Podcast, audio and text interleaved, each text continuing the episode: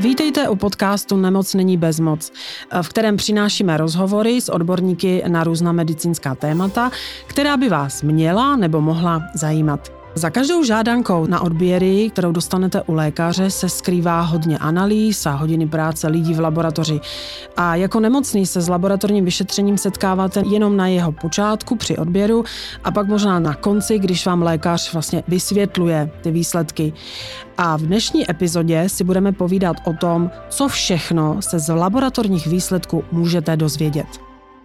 Naším hostem je paní docentka Drahomira Springer, která pracuje v Ústavu lékařské biochemie a laboratorní diagnostiky první lékařské fakulty Univerzity Karlovy a Všeobecné fakultní nemocnice Praha.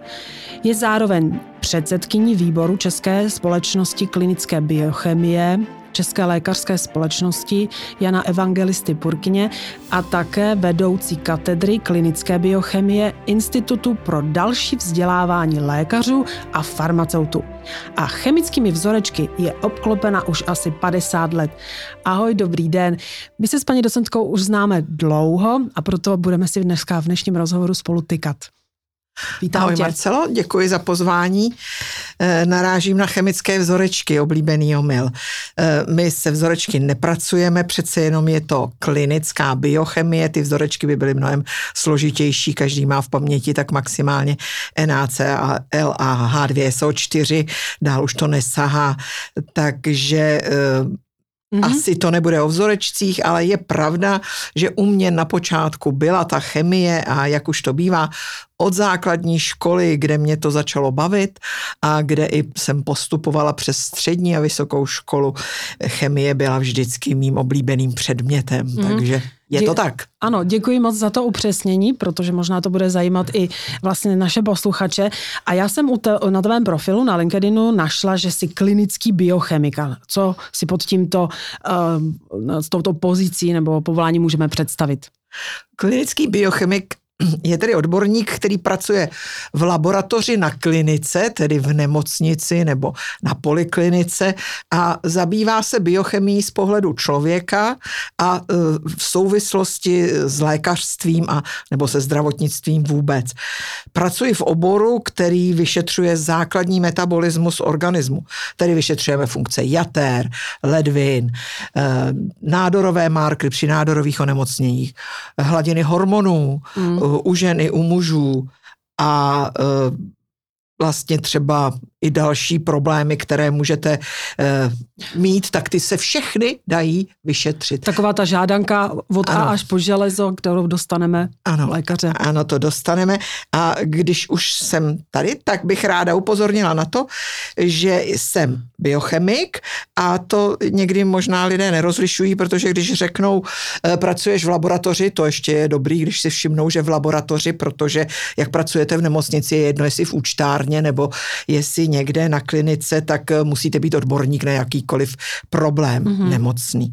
Takže já jsem biochemik, ale náš ústav třeba se skládá z oddělení klinické biochemie, hematologie, imunologie, mikrobiologie. Mm-hmm. To všechno jsou různé obory mm-hmm. a uh, abych se popravdě přiznala, kdybych měla problém mikrobiologický nebo serologický, obrátím se na odborníky z té části naší laboratoře. Mm-hmm. Jo, mhm. takže eh, když se mluví o hematologii a když se ptáš na krevní obraz, tak eh, samozřejmě chápu, vím, ale vždycky bych tě poslala za hematologem. Ano.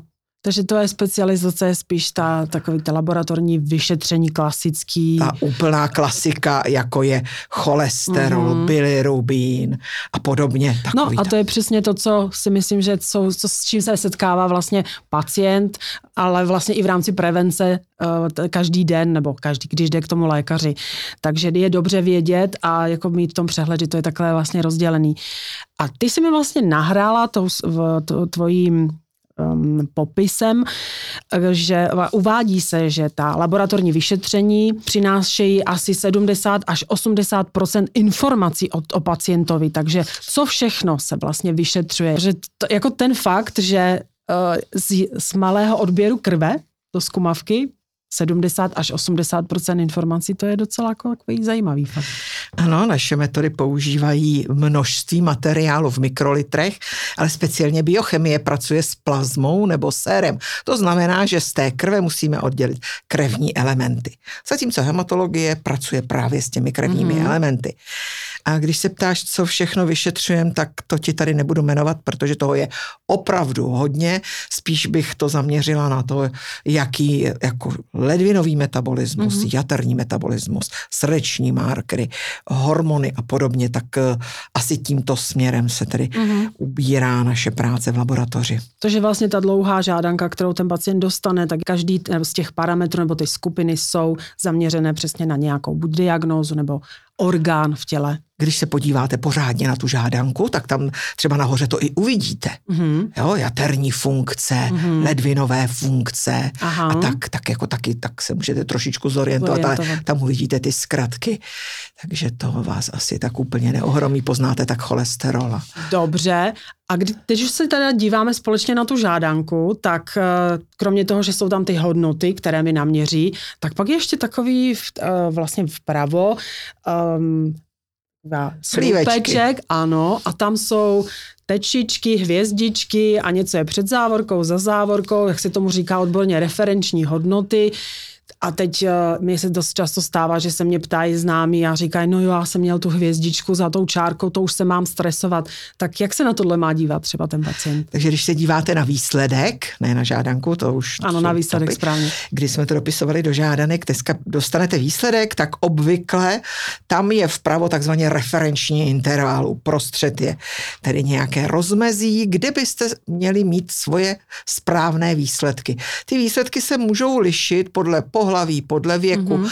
A tak to už máme nastavené v informačních systémech, že se vám vytiskne to správné referenční rozmezí. A ta hvězdička, jestliže je mimo to rozmezí, může být hodně vlevo, hodně vpravo, mm-hmm. tak naznačuje, jak moc se lišíte od toho. Obvykle pokud je to těsně u referenčního intervalu, tak si ani lékař z toho nic nedělá, protože každý jsme jiný a ten referenční interval znamená, že tam se vyskytuje 95% zdravé populace. No mm. ale je to těch 95%, jak všichni jsme mm. individuality, takže to tak může být. Spíš jde, vždycky jde u těch testů hodně o to, jak moc se to změnilo oproti minulému mm. výsledku. Takže vy se třeba můžete pořád pohybovat v referenčním intervalu, ale bude vám to klesat a vidíte, že eh, někde bude problém. Mm. A, nebo vy možná ne, ale až lékař by to měl vidět. Mm.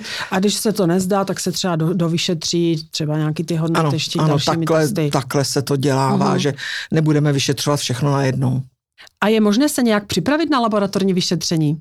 Myslíš duševně? Hmm, třeba. Ale Já mám tom, při odběrech stres. ano, i to je pravda, jak se říká, krve by se v něm nedořezal a ono na tom něco je, protože se vám ve stresu začnou stavovat cévy. Takže asi není potřeba se dneska stresovat. Nejvystresovanější jsou vždycky ti, kteří tam čekají tu dlouhou frontu a už někam chvátají, tak tam pak může být problém.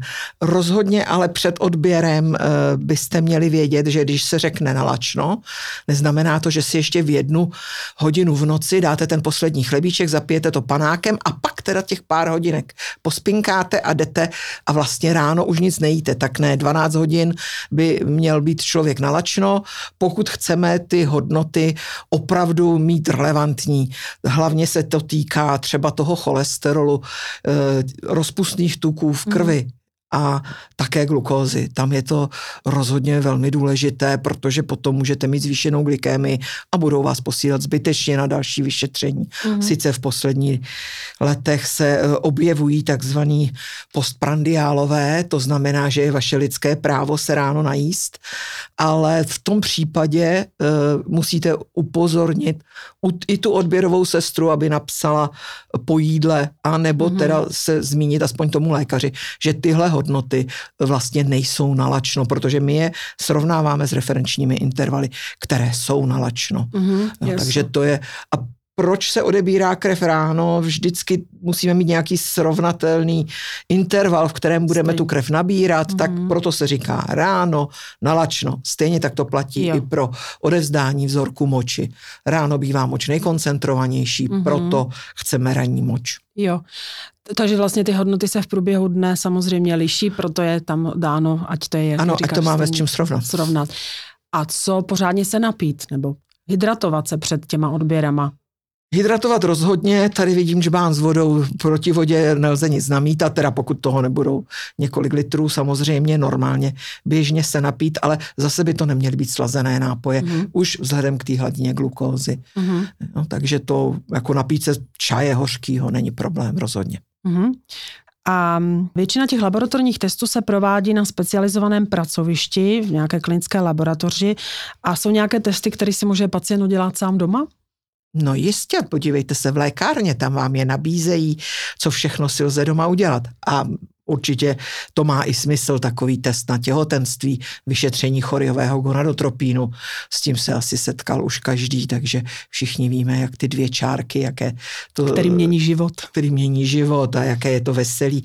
Eh, je dobré je si uvědomit, že pokud si koupíte testy na drogy, tak eh, tam ty dvě čárky znamenají negativní výsledek, tam je to opačně, takže je dobré číst návod. Co si ještě doma můžete vyšetřovat eh, a s tím asi bude souhlasit většina diabetologů, je self-monitoring glukózy u diabetiků. Každý z nás diabetiků má vlastní glukometr a měli bychom hmm. si pravidelně měřit glykémy, takže to je taky asi jeden z parametrů, stejně jako měření srážlivosti krve hmm. u lidí, kteří mají antikoagulační léčbu. Těch je čím dál tím větší množství, ano. takže asi taky není potřeba pořád chodit eh, na ty odběry. No a potom existuje ještě spousta dalších vyšetření, ale rozhodně by to měly být vyšetření spíš orientační, mm-hmm. která vás dovedou k vašemu lékaři a tam se s ním můžete domluvit na nějakém specializovanějším vyšetření, co bude dál. Hlavně. Nepanikařit a konzultovat, přesně tak. Mm-hmm. A mm, odběr stolice je vlastně jedno z takových vyšetření, které se provádí doma a jsou hodně, je hodně spojováno s předsudky a kolikrát, protože to je součástí screeningu, který se provádí, jen tlusté střevo, tak jestli je nějaká rada, protože ono to může být pro ty lidi žinantní, tak jestli jako ty, jako biochemik, s tím bys měla pro, pro, pro naše posluchače nějaké doporučení, jak na to? Já se omlouvám, ale teď mi na mysli vytrnula taková věta, že my v laboratoři, když dostaneme láhev, tak je v ní moč a když balíček, tak je v tom eh, něco úplně jiného, než bychom očekávali. Ale to už takhle neplatí. V dnešní době, když se dělá eh, test na okultní krvácení, které je screeningové vyšetření pro právě eh, riziko karcinomu kolorekta nebo tlustého střeva, tak u svého lékaře nebo i v laboratoři si můžete vyfasovat eh, odběrovou zkumavku, taková je plochá, v ní je štěteček plastový, vytáhnete, eh, projedete tu stolici tím štětečkem, Může to být i z toaletního papíru, eh, že o tom to tak hovoříme, ale nemusíte jako přímo Mít někde... Taková je, k tomu se dává taková sada, která se vloží do té ani nemusíte, nemusí nemusíte. Tyhle, ty, tyhle ty na ty naše vyšetření, my máme imunoanalýzu na to, uh-huh. tak eh, stačí opravdu projet malé, malé množství, opravdu velmi malé množství té stolice, vrátíte to zpátky do té nádobky, tam už je médium, v kterém se to rozpustí, ten uh, přesně odměřený vzorek stolice, protože uh, ta, jak pro, Štětka. strčíte ten štěteček zpátky, mm-hmm. tak vlastně tím se odměří přesný to množství mm-hmm. a vlastně máme těch 50 gramů stolice, jo, jo, 5 gramů a dostane se to do toho média a my pak zpracováváme jenom to médium. Je to čisté, elegantní, nemusíte je nikde s tou stolicí doma ani manipulovat a uh, vlastně i to vyšetření, ke kterému to potom užijeme, je velmi přesné, takže mm-hmm. i existují na to POCT systémy, ale my bychom vždycky preferovali tenhle ten systém v laboratoři, kde je mnohem přesnější. Mm-hmm. Jo. A ty jsi vlastně v průběhu toho, nebo předtím zmínila uh, screening, tak uh, když se řekne jako screening a screeningové vyšetření, tak jaké se dnes provádí třeba kromě toho screeningu tlustého střeva? Screening tlustého, karcinomu tlustého střeva se provádí od 50 let věku. 50. narozeninám jsem dostala pozvánku taky. Eh, pak se provádí screening karcinomu prsu, to jistě všechny ženy absolvují no. a, a screening karcinomu děložního čípku. To jsou tři screeningy, které se provádí přes celou populaci a e, rozhodně má smysl se toho zúčastnit. Dokonce e, z posledních studií plyne, že Česká republika, která e, dominovala na první příčce ve výskytu karcinomu kolorekta, už poklesla níž a už se před nás dostali jiné státy a věřím, že to je i díky tomu screeningu, který se provádí provádí a kdy teda se ty eh, lidé v riziku vychytají včas a je možné je tedy začít léčit, protože zrovna kolorektální karcinom je karcinom, který se vyvíjí hodně dlouhou dobu, takže eh, pokud se mm. na něj přijde včas, tak je dobře léčitelný. Takže to jsou tři uh, screeningy, které teda vlastně jenom to jedno je laboratorní vyšetření, to okultní krvácení do stolice, no ale pak máme další screeningová mm. vyšetření. Jedno z nich je vyšetření v těhotenství, kdy se skrýnuje eh, výskyt vrozených vývojových vad, což jsou chromozomální odchylky. Nejčastější je trizomie 21. chromozomu, tedy Downův syndrom. Ten už eh, provádíme opravdu od roku 2000 zcela plošně. A eh, co je ale nejčastější chorobou metabolickou v těhotenství, tušíš? Myslíš diabetes? Ano, přesně tak. Ano. Ano, to jako všichni eh, se obávají těchto vad, mm. těch vrozených vývojových vad, ale vlastně úplně nejčastější je eh, cukrovka. těhotenská cukrovka. Mm. Takže to je taky skrýnována ve 23. týdnu těhotenství se všechny těhotné podrobí tomu orálnímu glukózotolerančnímu testu a, a pak se podle toho tíže té cukrovky vlastně usoudí, co bude potřeba eh, pro tu léčbu udělat, jestli by stačila dieta, nebo jestli je potřeba nasadit inzulín mm. a tak dále. A jsem ráda, že jsi zmínila právě tu těhotenskou cukrovku, protože na to budeme mít celý jeden díl s paní doktorkou, která se specializuje právě na těhotenskou cukrovku, takže to je vlastně takové jako pozvání na ten na další epizodu podcastu Nemoc není bezmoc. Ale zase navážu na to, když jsi mluvila o cukrovce, tak eh, jaká jsou ta nejdůležitější, nebo co se nejvíc sleduje u pacientů s cukrovkou, jako opravdu u vás v laboratoři, kromě toho, že on si doma provádí a měří si glykemii, měří tlak, tak eh, chodí na pravidelnou kontrolu k eh, svému diabetologovi a ten mu udělá odběry, že já to vím u babičky, která řekne, byla jsem na odběry, všechno dobrý, nabral mi dvě zkumavky, ale prostě co u vás, jako jak, jak asi to bude častý eh, vyšetření? Mohu mluvit z vlastní zkušenosti, ano. neb eh, diabetes už mám 20 let, ale nejdůležitější, jak říká vždycky pan profesor Škra, který je mým diabetologem, eh, nejdůležitější je dobrá nálada, což je zvláštní tedy, ale říká hlavně eh, se nestresovat a to se vším souvisí asi s každou chorobou, ale pokud se laboratorních vyšetření týká, tak samozřejmě samotná hladina glukózy odráží tu hladinu okamžitou, mm-hmm. na to mhm. si organismus na to má systémy, jak udržovat tu stálou hladinu e, glukózy v krvi, ale vyšetření, které monitoruje dlouhodobě, jak se ten, ta glukóza v krvi pohybuje, v jakými rozmezí je glikovaný hemoglobín, protože dochází ke glikaci všech proteinů, nejenom hemoglobínu, ale zrovna hemoglobín se dá docela hezky měřit, protože životnost červených krvinek je tři měsíce. Mm-hmm plus minus, takže my měříme glikovaný hemoglobín a z toho, v tom se odráží ta dobrá kompenzace toho diabetu. Takže jo. když někdo chce podvádět a tři dny před odběrem a bude držet dietu, zbytečný, neboť máme tady uh, glikovaný hemoglobin, hemoglobin, který prostě řekne tak, a jak jste se choval za poslední... No ale koho tím podvádí? Ano. Sám sebe. Přesně. Takhle o tom, o tom to není. Tady hmm.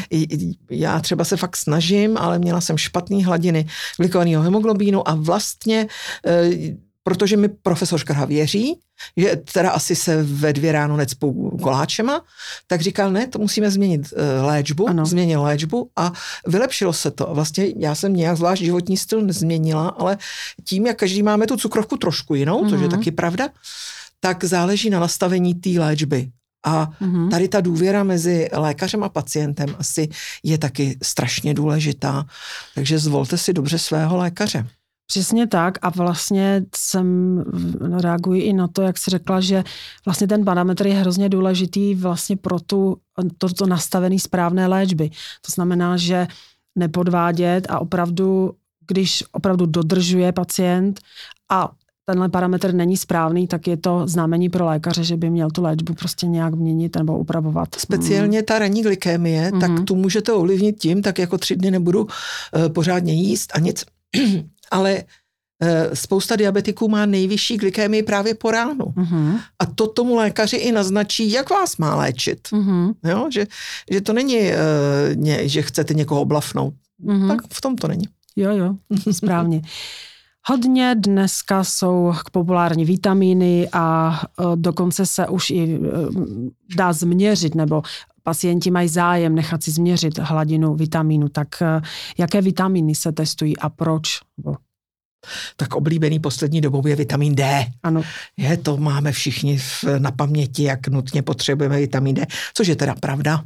To jako ukazuje se, že i vzhledem k nádorovým onemocněním je důležitá správná hladina vitamínu D. E, nejenom jako e, pro kostní metabolismus, ale tak dál. Takže to jistě ano. Eh, a pak máme, můžeme měřit vitamin A, měříme vitamin E, ale co je poslední dobou, zvlášť eh, s výskytem většího procenta lidí, kteří se živí vegetariánskou stav, stravou, nám přibývá eh, problémů s vitamínem B12. Jak známo, vitamin B12 se do těla dostává pouze z živočišné potravy a pokud ho nepřijímáme nějak jinak, tak můžeme mít velký problém. A Tělo sice hospodaří s vitamínem B12 velmi dokonale, udržuje si ho dlouhý roky a tak ten kobalt, který je uvnitř, tak ten je potřeba teda nějak s ním zacházet, tak to jistě ano, ale když si představíte vegetariánskou matku, eh, která stále jí jenom stravu vlastně bez vitamínu B12, jak asi vypadá její mateřské mléko hmm. a jak asi potom prospívá ten novorozenec. Takže tam je ten problém skutečně závažný. Minimálně bych se přimlouvala za doplňky stravy s vitamínem mm. B12, protože bohatě stačí lidé, kteří mají problém vůbec vitamin B12 vstřebat, ano. perniciozní anemici, že jo, ne, nejsou schopní vstřebávat vitamin B12 a je potřeba jim ho dodávat. Takže i na to se zaměřuje naše další studie, kterou budeme snad teďka rozjíždět na měření vitamínu B12 mm. uh, u těhotných a i u matek eh, novorozenců, jestli vlastně to dítě není poškozováno. Hmm. Stejně tak všechny těhotné v dnešní době dostávají kyselinu listovou, ano. která se podílí teda na, na tvorbě, jod. správné tvorbě eh, DNA a taky jod, ano. který je zase nezbytný pro tvorbu hormonu štítné žlázy. Vlastně těhotná to má strašně těžké, co všechno musí jíst a co nesmí. No a jsme už nějaká ta vyšetření v rámci těhotenství změnili, tak jestli ještě máš třeba nějaký podnět pro těhotné, jestli je tam ještě něco důležitého, co by si měla, měla hlídat. Ona je v péči ginekologa, ten určitě provádí veškerá, veškerá vyšetření a testy. V případě těhotenské cukrovky je referována do, na endokrinologii, ale ještě jestli je tam nějaký parametr z praxe třeba. Narážíš na náš projekt? Třeba, ano. vlastně z celého toho projektu se známe, to byl projekt vyšetřování těhotných na funkci štítné žlázy. Já se zrovna tímto problémem zabývám už strašně mm-hmm. dlouho a snažíme se ho prosadit do praxe, aby u každé těhotné byla vyšetřena její štítná žláza a její funkčnost, protože právě nedostatek hormonu štítné žlázy může mít vliv na správný vývoj mozkové kůry u plodu. Mm-hmm. A e, speciálně na začátku toho těhotenství, než ještě začne vlastní produkce toho plodu, protože ta začíná asi až po 14. týdnu těhotenství, tak tam je to ten plod jenom závislý na matce. A pokud ona má hmm. poruchu štítní žlázy, ani to nemusí vědět, tak eh, vlastně ten plod nechci říct poškozuje, ale nemusí tam docházet k tomu vývoji mozkové hmm. kůry. Dobře, pak se ty děti trpí třeba ADHD nebo mají hmm. takové snížené ty mozkové funkce, logické uvažování. Je tam referováno, že u těch dětí není úplně dokonalý.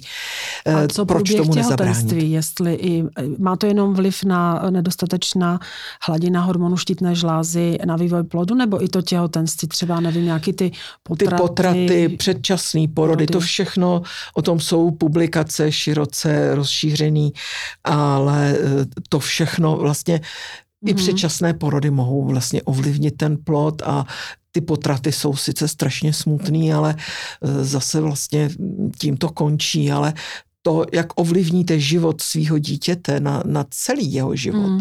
to mi přijde opravdu významný.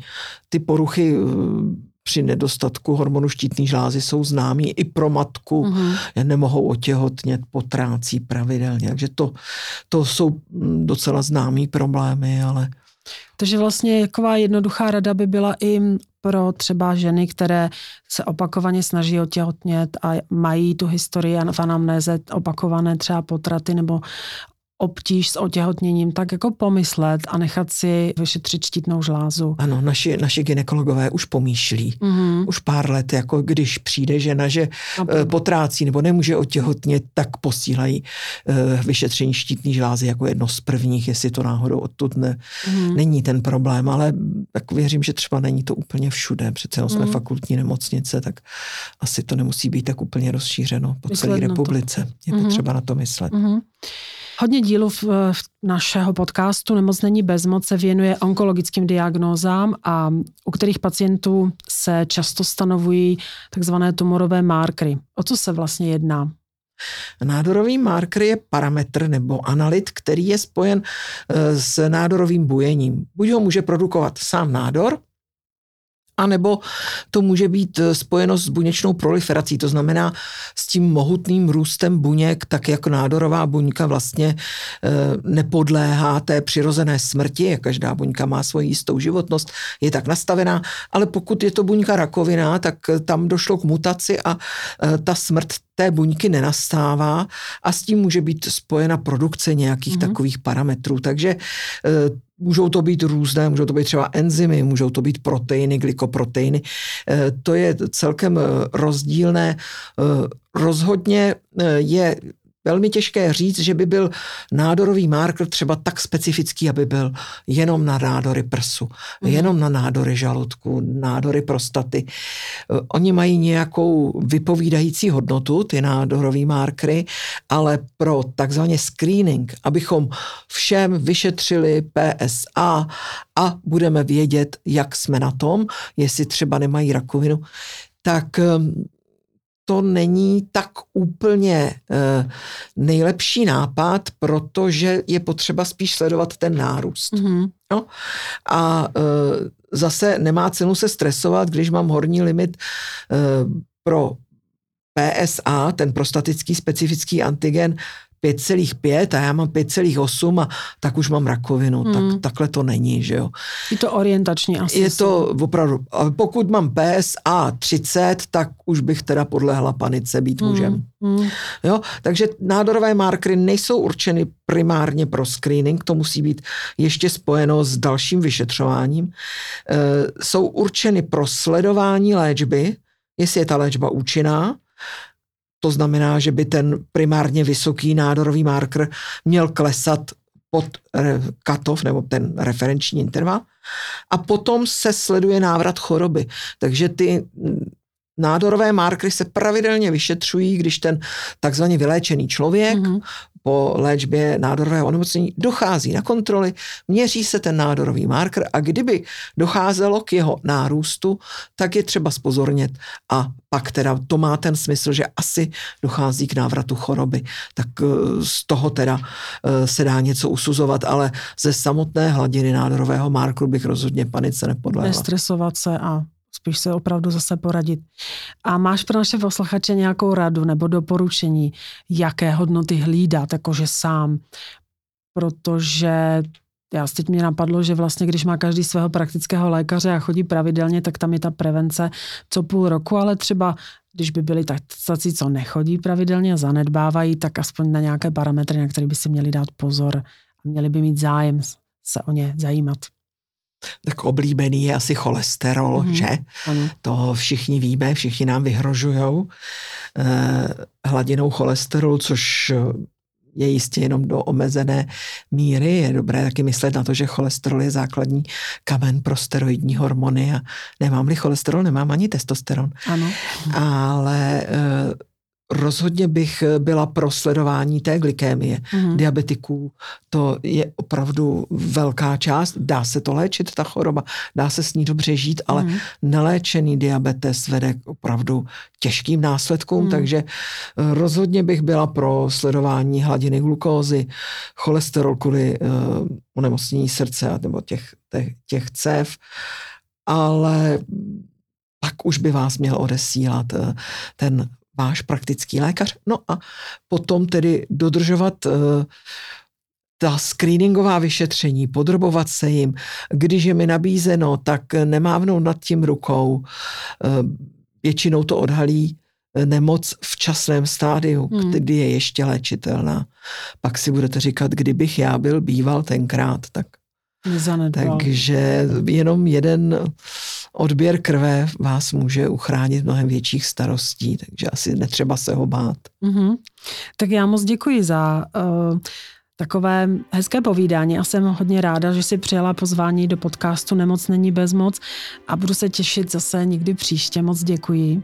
Já děkuji za pozvání, bylo to od tebe moc laskavé a, a doufám, že jsem zodpověděla aspoň nějaké otázky. Naprosto úžasně i pro mě, přestože se orientuju trochu, tak bylo to jako velice přínosné. Bylo tam několik momentů, které jsem si řekla, aha, takže děkuji moc. To mě těší.